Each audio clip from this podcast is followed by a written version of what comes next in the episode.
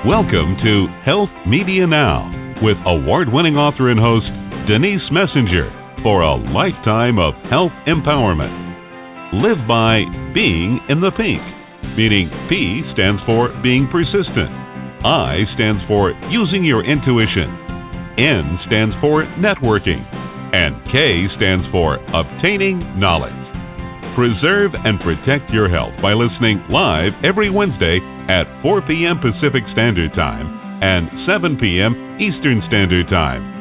Our guests entertain and share cutting edge information. They share with you what may have taken years to achieve through experience in their field. Become inspired and motivated. Reach your full potential with fascinating tips and products. Receive a lifetime of benefits from authors, doctors, practitioners, healthcare providers, and learn about exciting new products. You asked for it, and we deliver. Now, here's your host, Denise Messenger. Welcome, listeners. We're so happy that you're joining us today, which is July 29th, 2015. My very special guest today is Dianna T. Benson. She's an author of suspense novels, and usually they're related to some form of medical emergency situation. And that is going to be our topic today is how to respond to medical emergencies. Dianna, she's been an EMT and a hazmat and FEMA operative since 2005. She loves the adrenaline rush of responding to medical emergencies and helping people in need, often in the darkest time in their life. She also is an award winning author of numerous books, and um, one of her books is called Final Trimester, and it's her second release, and it is of special interest to me to find out what that's all about. So let me bring uh, Dianna onto our show now. Hi there. Thanks for joining us today. Hi, Denise. Thank you so much for having me. I always like to start my show out by asking my guest, how in the world did you get on the path that you're on today? I think it would be really interesting to hear about it. Well, um, with EMS, um, I was in high school when my my dad was killed in a bicycle accident, and um, that day I was obviously devastated. But I also watched the EMS crew and firefighters that day. And they were really great with my mom and I and just helping us deal with it as well as take care of my dad. And I thought, wow, I would love to do that someday. So that's kind of kind of spurred on that thinking. But I was a travel agent for ten years and um, had three children, started writing books, and kind of never ended up getting into it until my early 30s. But I went to medic school, and that's how I. Well, I also write suspense, as you were mentioning, so suspense, obviously, in EMS, very similar. You can kind of weave that right into the the fictional writing that I do. So it really ties in well.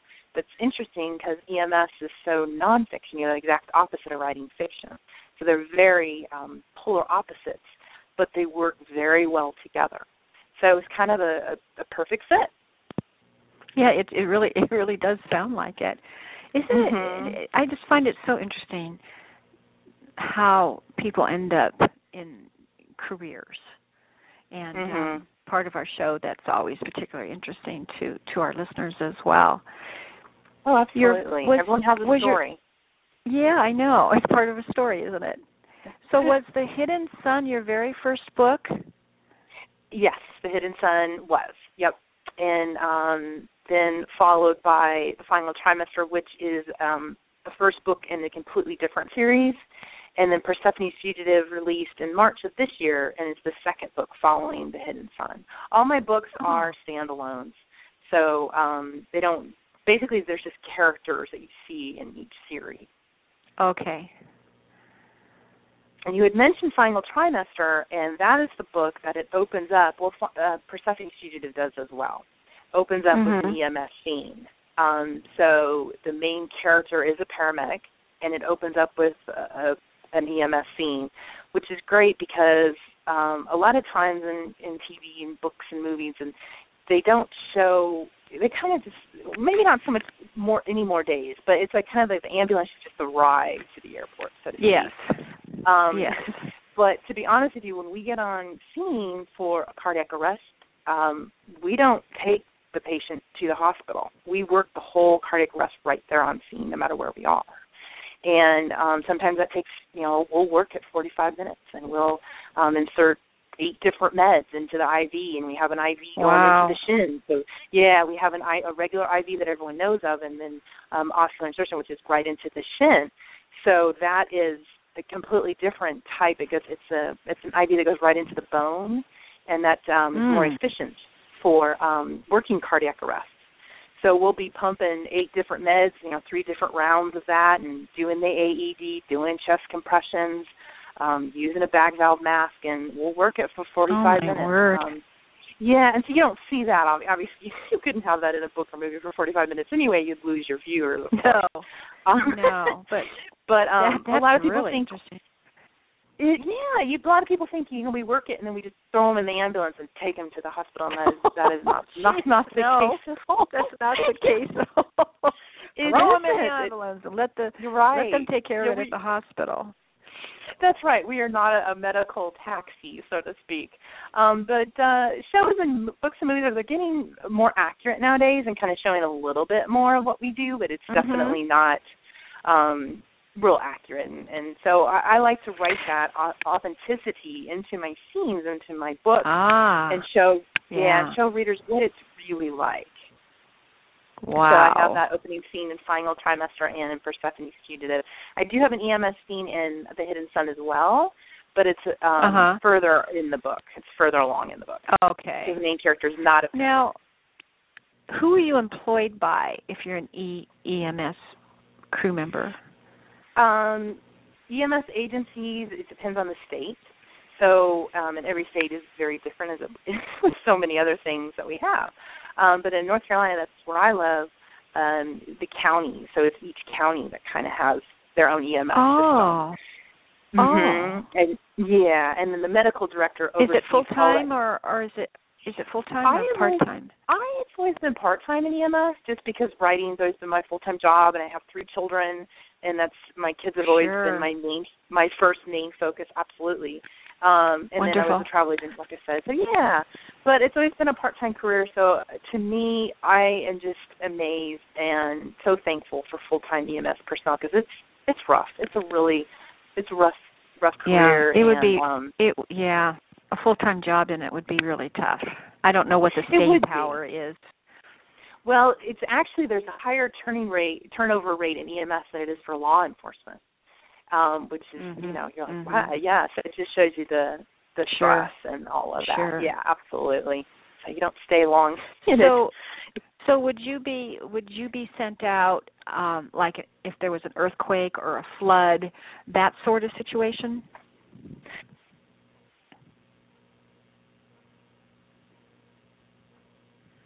Hello?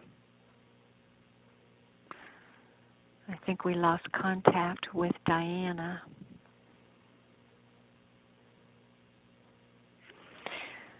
Well, let's see. Hopefully, she'll call us back in a few moments.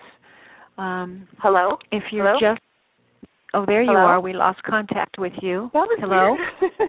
hello can you hear me now Yeah, I can hear you That was now. okay what was the last thing that was weird we just cut out there for a second I Um, know. I think we were talking about what, what what were you asking what was the last thing you asked and I'll continue from there Oh, okay. Well, who? In other words, are you sent out um, when there's an earthquake or a flood, that type of an emergency? Okay. Yes, um, absolutely. Uh, EMS crews are sent on that as well, but also FEMA, and um, that's where my FEMA and hazmat um, credentials come into play. Because Okay, FEMA is, okay. yeah. Does that make sense? So, yeah, FEMA is uh, Mhm. obviously the national organization, so I'm my credentials are with that, and so that's a separate. I mean, my county does have a crew, so I would be sent out through that. Okay. So that's where your part-time work comes in when when a a big emergency comes up, you know, it's bad weather or earthquakes or whatever. Yeah, absolutely. Mhm. A FEMA a FEMA sort of thing, like what happened Yeah. in New Orleans. Right, exactly. That's exactly right. And I was actually on call um, to be deployed out for that. Um, but as you can Mm-hmm. imagine, everybody wanted to help in that situation. So, um, uh, and the the full timers got deployed out first, so I didn't. But um, I'm trying to remember the name of the hurricane. Was it last year, or the year before in New York City? Do you remember that? Um, I was Hmm. deployed out for that one, so I can't remember the name of that one. There's been so many of them lately, right? I know, I know. It's I mean, it's it's continuous. mhm. What um in your in your novels that you write, um do you have a main goal in mind when you're writing them, even though they are fiction? Yeah, oh, absolutely. I, kind of think of that as I've got, I've got kind of two goals um, for there. It's really to honor EMS crew, crews worldwide. Um, like I said, Hmm. my EMS crew has always been part time for me, so I immensely Sure. respect those who work full time. It's an intense and you know it's an intense and vital field, and they provide for the public, and so just to honor them, and then also to show readers Okay. authentic, authentic EMS scenes. Okay. Yeah, That makes so they get that. Yeah, yeah. So they get that authenticity and um, really kind of see what it's really like. So now let's kind of um, get into the the hardcore stuff here. Um, things that I don't know, and I'm sure a lot of our listeners today don't either. Is you know how how does one handle um, and respond to a medical emergency when there's somebody else involved that um, you need to try to take care of, and there's anybody else around. Excellent question. Um, first of all, just don't panic. Um, and I know that's hard to do because most people, when something happens, bad happens, they they jump back. Sure, You know, that's, your adrenaline. a common reaction. Yeah, I mean that's a common Uh-huh. reaction. So don't feel bad if you're one of those people because it's very common.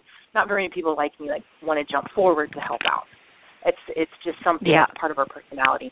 So after you know you try not to panic, you take two br- two breaths if you need to to calm down and kind of focus in there, and then you call nine one one, and then you follow everything they absolutely tell you, and when they tell you to do it, and how they tell you to do it, and don't hang up with them until they instruct you to, because a lot of times they will be with you until EMS gets on scene, so they will be instructing Ah. you on array of different things. So hang with them; Mhm. they are the Mhm. experts for you until we get there. And then if, if 911 is not available to call right there, like if you're at a lake or you know whatever, and someone doesn't have a cell phone with them, or you know something like that situation, you yeah, or or else a car or a car accident or Yeah, or exactly. accident. Or, you know, someplace you know where nobody has a phone, send someone else to call 911 while you focus on um, different things. And so the first thing you want to look for is the patient conscious or not. Um, so if they're Mhm. conscious, then you don't need to check for a pulse, obviously, because they're they're talking to you, and they're conscious. So, Okay. Oh, um, okay. y- yeah, does that make sense? And then Yes. um, if you if you if, but if they are conscious but they're having you know respiratory issues and then they stop breathing but they still have a pulse, Oh. kind of just give them you know two rescue breaths. They're not it's not called mouth to mouth resuscitation anymore. It's just called rescue breath. So just think of it that way. Um, Mhm. And then now it's it's just if there's no if there's no pulse whatsoever, just do nonstop chest compressions. So you don't need to do chest compressions and then breathing and then chest compression. You don't do that anymore.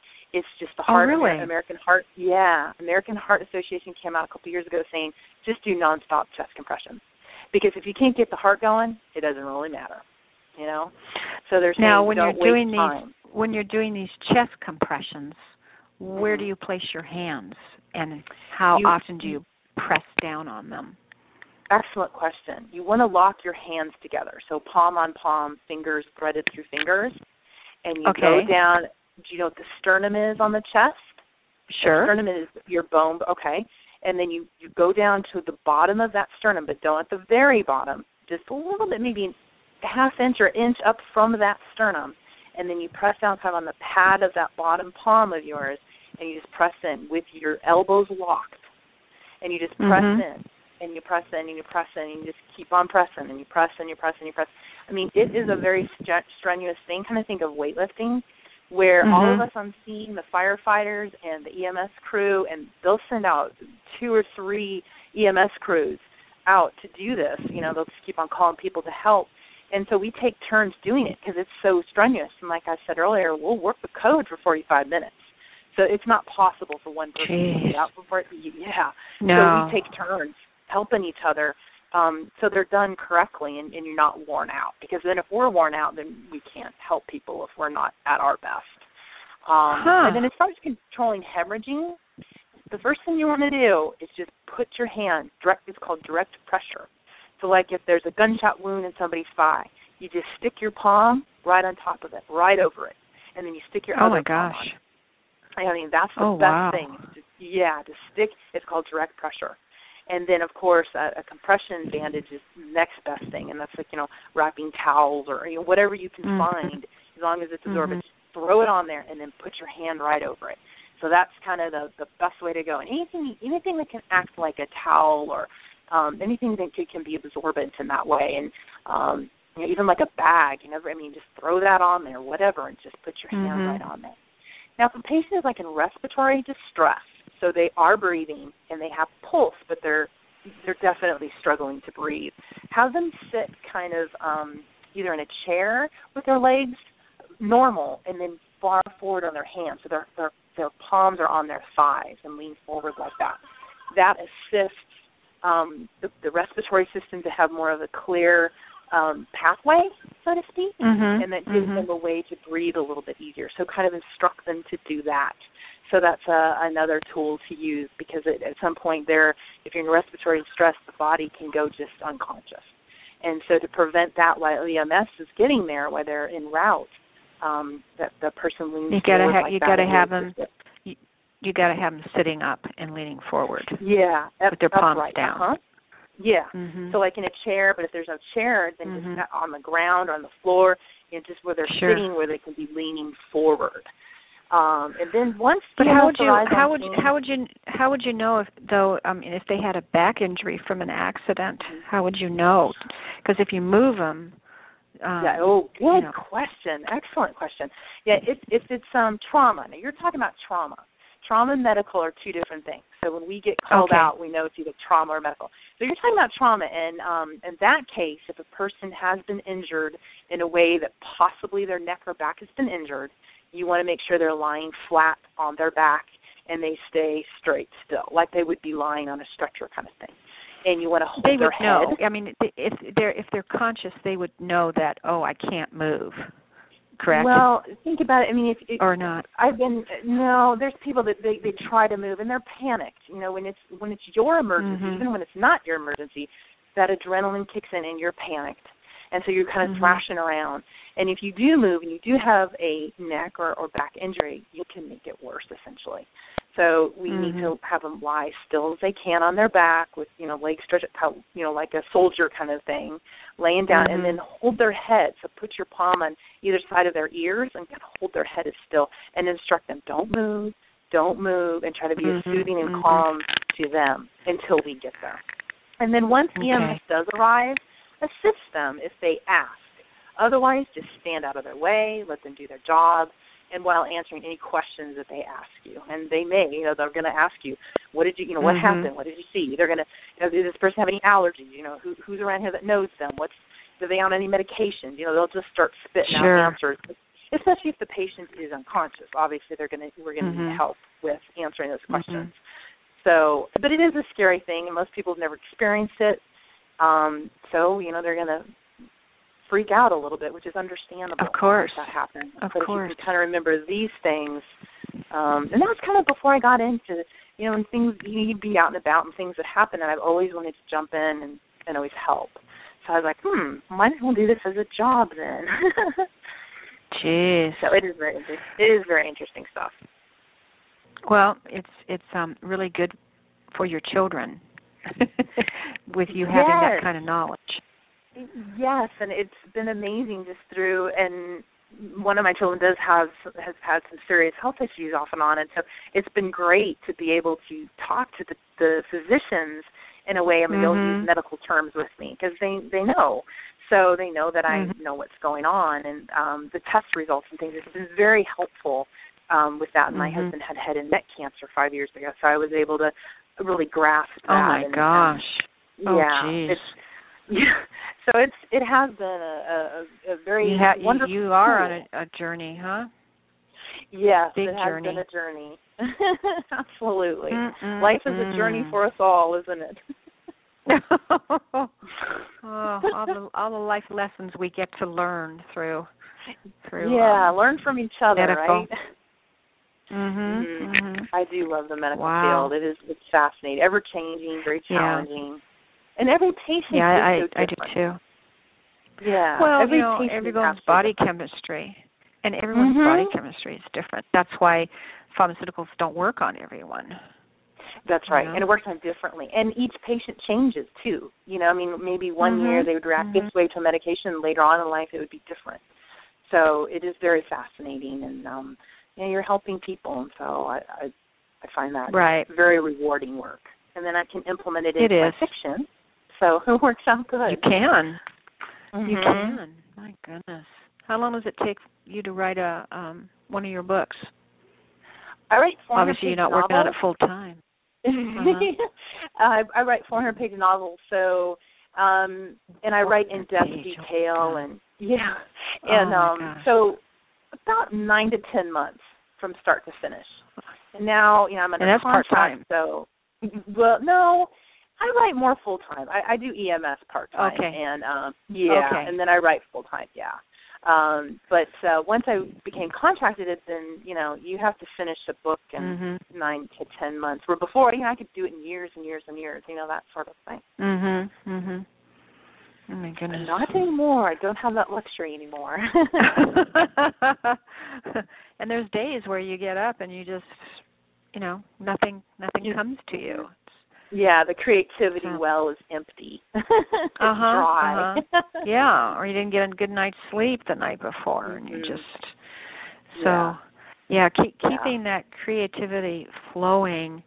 Um I don't know what your secret is. Um, my secret is I'm, I'm I'm a big athlete. I love sports. Um, so when it when the dry when when I find the well is dry, I'll go cycling. I'll go on a hike. I'll go running. Um, you know, Mhm. I'll play. You know, I'll do do do some kind of sports with my my husband or a friend or my children. And that does kind of spur it on because those endorphins get kick in when you're doing sports, Mhm. and so that kind of revs you up, Mhm. and you get home, and um, so that's helpful. Um, and then also just I've learned over the years I'm, I tend to be a little bit of a perfectionist, but I've learned over the years to just give myself a break, and that Mhm. if the writing isn't flowing and, and the well is dry, you know it's okay. It's going to come back Mhm. because the more I push it, it just my muse more and more just says I'm not coming out Mhm. at all ever if you're going to act like that and push us. You know what I mean? It's like, Sure. It's just like well, buries yeah. itself deeper. So I've Yeah, learned. well, you know, uh from one writer to another, a lot of times I would wake up at one or two in the morning with an idea. Mhm. Mhm. Yeah, I, I used to do that all the time before I was published. It, I'd have Isn't that interesting? Ideas. Yeah. Well, Yeah. now it's now it's um where I have to finish one. You know what I mean? I have to stick with one story. Mhm. Um Mhm. But when I was little, I thought everybody. When I was in elementary school, I really did. I thought everyone wrote dialogue and scenes in their head. I, you know what I mean? You, you always think other people do when you're little. And so I found out that yeah, I was asking people, what kind of stories and dialogue do you write? And they're looking at me, what are you talking? Even the teachers, like, what are you talking about? And you know, and I was like, oh wait, not everybody does this. so I kind of learned, hmm, maybe I'm a writer. so I just, uh I just constantly writing scenes. Like something real will happen, and my mind Mhm. just goes off and adds to the story. Does that make sense? Oh, Um, interesting. Yeah, and it's just it's like breathing to me. That just Wow. literally happens. And opening scenes, I just have opening scene ideas all the time, and that's usually medical um, that comes to mind, or EMS scenes, or some Mhm. kind of trauma, or um, obviously because that stuff is very fascinating to me, and I see it on the ambulance, so Wow. it kind of works out. That is really, really interesting. What's your um what's been your biggest fear in of working in e- EMS besides possibly not being able to save a patient? You know. Yeah, that's that's a good one. Well, I've been working in EMS since 2005, so all these years, it's my biggest fear was contracting hepatitis C from a patient. Um, but now there's a solid treatment for Hep C, and it's going very well. So my second biggest fear moved up to number one, and that is being sneak sneak attacked by a bystander or the patient or a loved one of the patient, and for example, being gunned down. Um, because bullets do fly. I mean, even though we're told the scene is safe from dispatch, a lot of times that isn't the case. Just not because they messed up, but because the information they've given are wrong or the situation has changed. Um, so that is uh, that happens, and a lot of times we have to pull back. Um, or someone I've had people where they just pull a knife out on you. Patients get deranged, especially if they're in a psychiatric episode. Um, loved ones that you know hurt them, or bystanders, they you know whatever reason they're drunk or um so those kind of, that's probably my number one is being you know oh my gosh injured. yeah yeah and it happens so what kind of what kind of training did they give you for that well number one is you know dispatch is supposed to be there for us to take care of us. So they're supposed to be able to say you know if the scene is not safe uh, law enforcement needs to clear it. So and then hopefully law enforcement clears it and they're there and they can take care of that. But if things change like that then it's up to us. So you have code words um, with your partner, and I certainly don't want to give anyone the code words that we use, but um, there's code words that we can use with each other um, to indicate, I know something's wrong, we're in danger, we got to get out of here, kind of thing. Uh, so you, you use code words with each other, and then also just self-defense moves. If someone mm-hmm, attacks you, mm-hmm. you, you need to know mm-hmm. how to handle handle it yourself. Sure. Mm-hmm. That's yeah. a whole other type of training, isn't it? it is. I always, you know, my uh, my RN friends and my MD friends, I'm just like, you know, you work in a controlled setting. You know what I mean? A hospital, or you know, and mm-hmm. and we don't. I mean, we're in the but but that's part of the excitement and the reward of working in EMS. We are called out to whatever address at whatever time of night or day into whatever situation and there's no controlled setting you know a lot of times police will be there but things can change on mm-hmm. them too um, oh so goodness. it is exciting. Yeah, it is no control setting and things. It is. It is. You're you're almost um, like heroes working. That's why I can you know to the benefit honor. of other people. Oh, absolutely, and that's why I honor you know full time crews, um, firefighters and law enforcement law enforcers and EMS, we work together like a braid, mm-hmm. the three of us, mm-hmm. and that's why I, mm-hmm. I just respect them and honor them um, and I'm hoping through my writing that I do that. So people will read authentic scenes and really know what those three systems do: EMS, fire, and law enforcement. Mm. Um, mm. You know, really honor because yeah, to me, those are our real heroes in the world. You know, what I mean, of course, of course. time. Yes, those are the real heroes. I mean, we're just, you know, I feel like I'm just an entertainer. You know, um, those mm-hmm. are the real heroes. So I hope that that's what I can portray in my writing and the message that sends out. Listeners, if you're just tuning in now, we're talking with Dianna T. Benson about how to respond to a medical emergency. She's also the author of numerous books. One's The Hidden Son and another one, The Final Trimester. What um tell me what's it really like um when you have to work a gunshot wound patient? Um you know we see on television where they're always just like rushed to to the emergency rooms but it sounds like you're going to have to do a whole lot more than that before they even get there. What do you do for for that situation? You can't take the you can't remove the bullet correct? Well you can only stabilize the pretty, patient?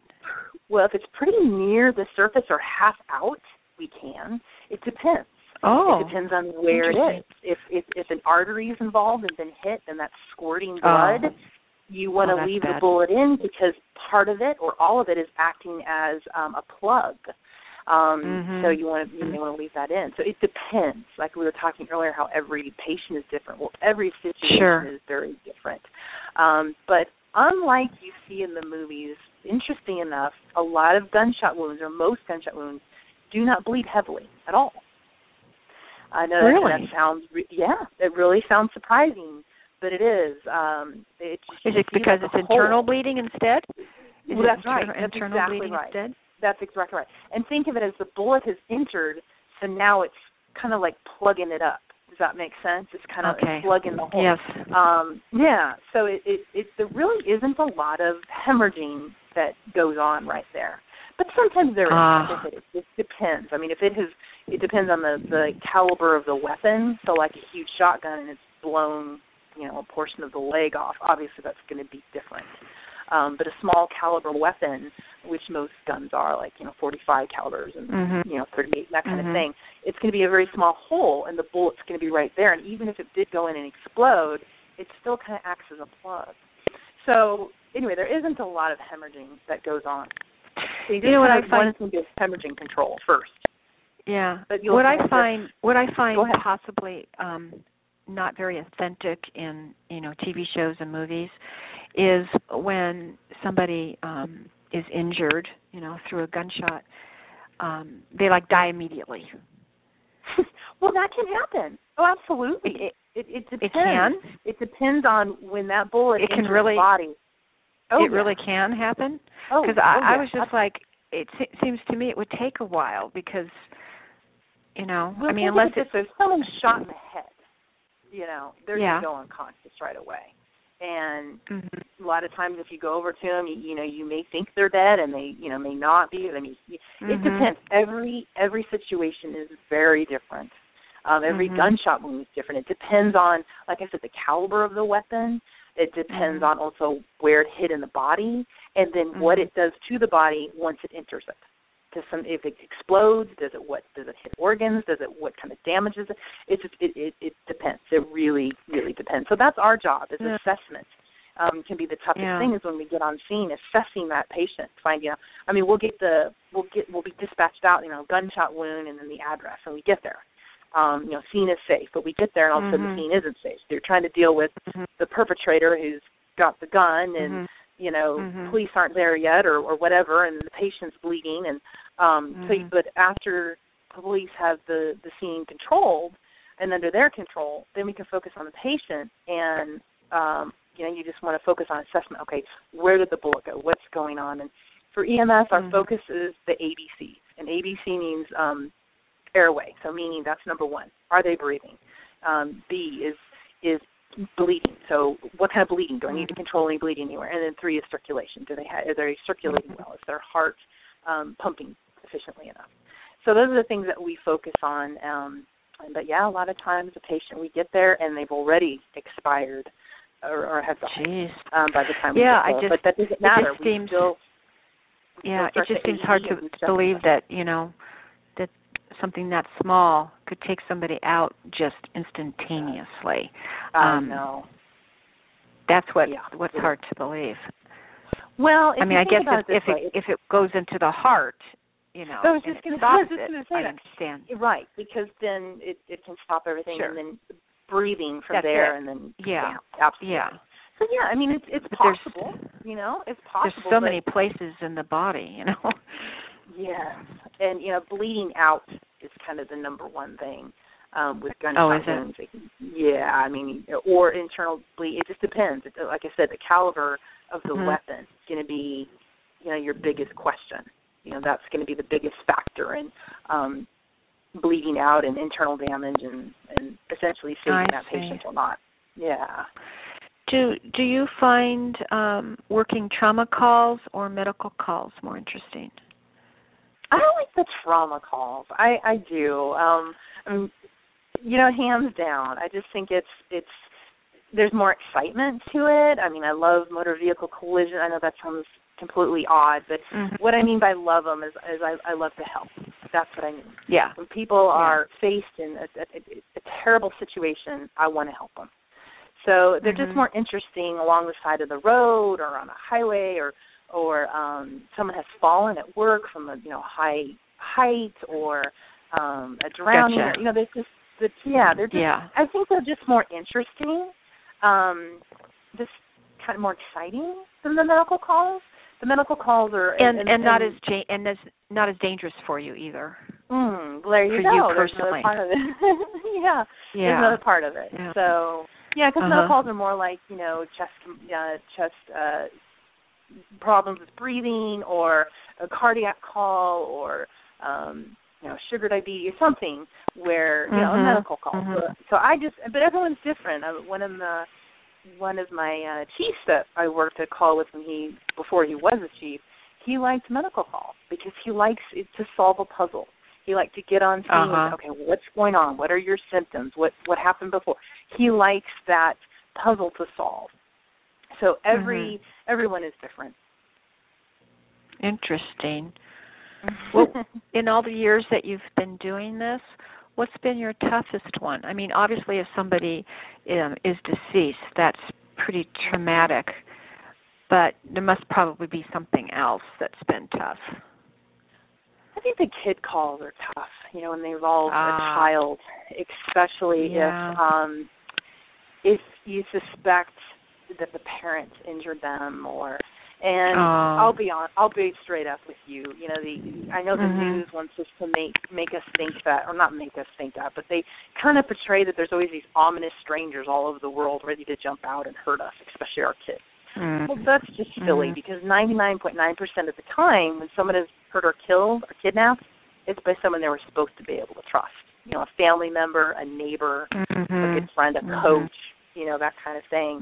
Mhm. Um, so I think those are are hard, or you know, getting unseen and uh, like domestic violence or abuse and that Sure. sort of thing. And, you know, we're looking for the husband. We're looking for, you know, we're looking for family members. Yeah. We're looking, Yeah. yeah. And that's I've never. I have Uh. to be honest with you. I don't think I've ever been on a call where it's been like, let's see, let's look at this. uh, What about these ominous strangers? You know, it's um, Mhm, it's mhm. usually yeah, yeah, yeah. Yeah, I think those I are don't- the toughest calls when you know it's Yeah. a family member and it's just hard. It's hard to see I the family drama Sure. unfold. It's crushing. sure, especially when you have children yourself, you know. Yeah. It's yeah. like m- um my heart wrenches when I I see an animal that's abused. Mhm. So, um Yeah. you know, I, I hand it to you to be able to deal with that. Yeah. That's a It's, special uh, there's a lot courage and strength. Stuff. Yeah. Mhm. It, you know, a lot of it's people very they- courageous. You do very courageous work. Oh, like I said, I, I don't feel that way because I'm just part time. Um, mhm. So I just really have respect for people that do it full time. They have my utmost respect, and I just really want to honor them through my writing. Mhm. Mhm.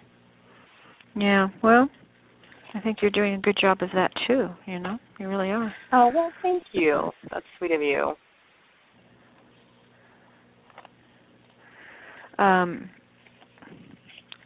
you know, I, I think probably one of the uh, the biggest accidents, um, you know, percentage wise, is probably car accidents. Um, you know, it's Yeah. flying. Flying is safer than driving cars. Oh, and absolutely. You know, I don't know how many lives annually are lost through car accidents. I don't have a clue, Mm. but um you know, just the scenes you see on some of the television shows are just Mhm. horrendous when it comes to car accidents. I would think um you you probably aren't called out on those too often because those are generally handled by paramedics, correct? Well, no, Through the I fire department? No, no, no. Fire um, I the different paramedics are EMTs as well. Right. So I have the same training I'm uh, as they do. They just can do more things than I can, but I work Uh-huh. with them. So my partners are paramedics. Does that okay. make sense? Okay. Oh, okay, yeah, that no, makes no. sense. I'm yeah, no. We're I'm called. I'm on a crew that works with. I'm on Wake County EMS, Oh. so we work all calls. Yeah, absolutely. oh, no, okay.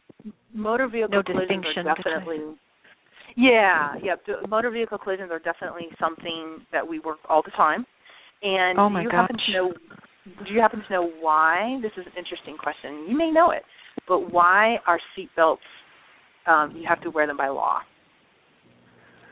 i know So it you're sounds not, like a trick um, question Yeah. Why well, are they- Because so you're not expelled from the vehicles during collisions. Right. Right, exactly. But it's not just to to protect the patient, to to protect the the passenger, because if you think Oh. about it, it, yeah, I know. You see, exactly. Take it a step further, because if you think about it, you're like, how can someone regulate what I do? I mean, it's my life. I should be able to decide if I can wear a seatbelt or not, right? Is kind of what you think, Uh-huh. because I've heard a lot of people say that. But it's also you take a step further and think of a of a body that's been expelled out of the vehicle. They become kind of a weapon, like a bullet. Oh. Be- Oh my gosh. Think about yeah. So think about that. So think about like you're on the highway and you're driving 70 miles an hour, like we do nowadays on highways, and Sure. a body yeah. And so they they've stopped. So think of kinetic energy. So when a car stops because it's hit another car, that car's kinetic energy has stopped. It's like the brake. But our bodies don't have an internal brake So our bodies keep on moving. So that's why we our bodies can go out the windshield. We're expelled throughout the car. And so now our body's still going 70 miles an hour. If that makes sense. And we're going to hit something so we could fly into another car or you know so now we become like come become like a weapon and now we're going to hurt somebody else. So it's not only to protect that passenger from not leaving the vehicle because obviously when we get thrown out of the car we're going to get hurt a lot worse. But it's also to know we won't hurt anyone else and co- and then when we hit a car now we've caused them to swerve around and cause them into an accident. So um it's to protect others as well. Interesting oh, huh? It it is. Yeah. I never really thought about you know Mhm. somebody leaving their vehicle in an accident. You just don't Yeah, think and- that and- way. Yeah, and think about it, now they become as uh, you know, uh, 150 pounds or Through the windshield. pounds. That's oh right. Flying gosh. 70 miles an hour would become a weapon, Oh, oh, essentially. So yeah, so oh, that's what that's goodness. about. Yeah. Wow. yeah, so yeah. I I never ever thought of it in those terms of, you know, Mhm. responding to a car accident and seeing, you know, people ejected out of the cars. I always think of them Yeah. as, you know, they're stuck in the cars or the cars are crushed, Mhm. they can't get out or whatever. Mhm. And that You know. happens too. It's I mean, I had an- I have a really good girlfriend. She lost her daughter when she was 18 from a you know, she was just driving alone, you know. Yeah. Yeah. She lost her daughter. Um and it wasn't pretty. It's tough. No, it's tough. She was wearing a The- the- seatbelt, you know. Yeah. Oh yeah. Yeah. Uh, it's just uh it can be just really tough. I mean that's that one second when you when you collide with something else, and like I said, the speed is Mhm. always um intersections are the worst. Um most common accidents, severe as far as severe because you know you're going Mhm. different directions that kind of thing. And the next is highway. A lot of times you don't there's Yeah. not a lot of crashes on highways, but when you do crash, it's so severe and it's because of the speed Not good. Yeah. but you don't crash Yeah. as often because there's not a lot of cars bunched up like there is on the Uh-huh. roads, you know. Yeah. Uh-huh. Oh yes. Well, one of these days we're going to have cars that drive themselves. That'll be interesting. and then when they fail, then we'll cry. Ay, Uh, There's always something, right? I think Yeah. the you were talking about the most interesting stuff. Um, I think a lot of interesting stuff is when I run into people I know on a call. Mhm. Um, and if it's Oh, something like they wouldn't, yeah, like they wouldn't want me to know about this information, instead of like a car Oh. accident, or you get what I'm saying, they wouldn't want me to know about what's going on because they would be embarrassed Okay. or mortified. Yeah. Um, For example, how I handle it is, is when I get on scene, I just pretend I don't know them, and whether how close I Oh. am to them or not, I just simply pretend I'm EMT Benson, and that's it. Oh I'm not- I'm not their neighbor. I'm not their friend. I'm not. I just pretend I don't know who they are, and they Does play along them? with that. No, Oh, they do? play along with I it, and y- they're very thankful. they are oh. very Oh. thankful because think about it. If it's something that somebody doesn't want to know, like an abuse case or attempted Oh, oh, suicide, sure. or- Of Yeah. course. Of They don't course want- in yeah. those cases. so yeah. So I just unless they say, "Oh, Dianna," you know that kind of thing. I'm that's how I'm going to play. Oh, hi Dianna. I just tried to kill myself. It didn't work. How are you today? right, right. So unless they are okay with that, I just pretend I don't know. And then after the call's over and I see them again, Uh-huh. I pretend I, I wasn't I wasn't the one on the call. You were you were never there. Yep, that's right. Oh, and then again, they're so appreciative of it, and it's just a Yeah. professional way of, of doing that. It's a it's sure. it's the way to, tell them, look, I'm a professional, and um not your secret safe with me, but um confidentiality Yeah. is is is strict here. well, So, yeah, especially now with HIPAA and everything. Yeah, You know, absolutely. you really legally Absolutely. can't can't No. discuss it anyway. No, no. So I, I, Oh, I take my off my hat and pretend I'm just, oh, hey, how's it going? You know, I didn't see you two weeks ago on that. Nah, nah. Oh. but the very first call I ever ran, um, Uh huh. I was fresh out of medic school, and I was uh with a paramedic. It was working. My partner was a paramedic because all my partners are always paramedics, and they they're they're teamed up with EMTs. Does that make sense? Mhm. Um, Mhm. Yeah. So he, he told me first thing he told me was, you know, it's not our emergency. So that helps me relax. Yeah. And ever since then, I think Sure. about it. I'm like, okay, the blood starts pumping. I'm like, but it's not my emergency, so I'm going to just. It Mhm. helps you to be able to be at your best to help whatever's going on. So the Mhm. we get dispatched out 7:30 in the morning, and it's an attempted suicide. And just, I guess, my very first call at 7:30. It was really. I can't even awake. You're just like, yeah, wow. And just, I guess the amount of blood was, it just everything. But then also counseling his estranged wife when she got there, and um kind of counseling her at the at the hospital when we got there. But then I actually saw him a couple weeks later somewhere, and I didn't know what to do. They didn't teach you that stuff in medic school, you know. they don't teach you. Okay, well now if you happen to see a patient later on, that was never discussed. So I happened to see him somewhere, and I just decided to react like I didn't know him, and that's what I did. So, and he kind of played along, Gee. and yeah, that was, Mhm. and he he just looked so grateful for that. So that's how I Oh. handled it. Yeah, yeah, it Oh. was interesting. Oh. So yeah, your heart goes out to people, and so you just focus on okay, this is not Sure. my emergency, and so the emotions kind of subside. And you're like, oh yeah, Sure. this isn't somebody I know. You know, it isn't my daughter, it isn't Uh-huh. my husband. You know, and your Right. emotions kind of subside, and then you can dig in and focus in on them and how you can help them. Well, we're almost out of time. This interview's gone very quickly. It's just been fascinating. I've learned a Well, I've lot, and I'm sure together, everybody. yeah. I know it's really been very special. Um, listeners, again, Dianna T. Benson, and she's the author of numerous books. Dianna, where can our listeners purchase your books? My books are available um, anywhere books are sold, and Amazon, Okay. Barnes and Noble, Books a Million. Um, the best place is to go to my website, uh, which Oh, is okay. www dot Mhm. Dianna D I A N N A T like Tom Benson Mhm. dot com, and then um, you can go from there. But if you go on Amazon and just type in The Hidden Son or Final Trimester or Persephone Fugitive, my three books, those will pop up that way. Or books, uh, Barnes and Noble or Books a Million. Um, and also, um, if, if you're interested in book trailers, I absolutely love book trailers because it's, it's like a, you know, the movie trailers that we see, the previews. It is. There's Uh-huh. yeah, it's, it's something like book trailers, and so um, I love my book trailers. My publisher did a great job on them. So if you want to get a visual of what my books would be Oh, like, good. yeah, take a look at the book trailers, and they're um, they're available on YouTube and of course on my website. So those are kind Oh, of fun. You know, Wonderful. With, with books, you Wonderful. don't get the visual. So yeah. That's yeah, yeah. No, that's that's a really good point. Yeah, my book has that too. Well, thank you again for joining us. We'll have to have you back.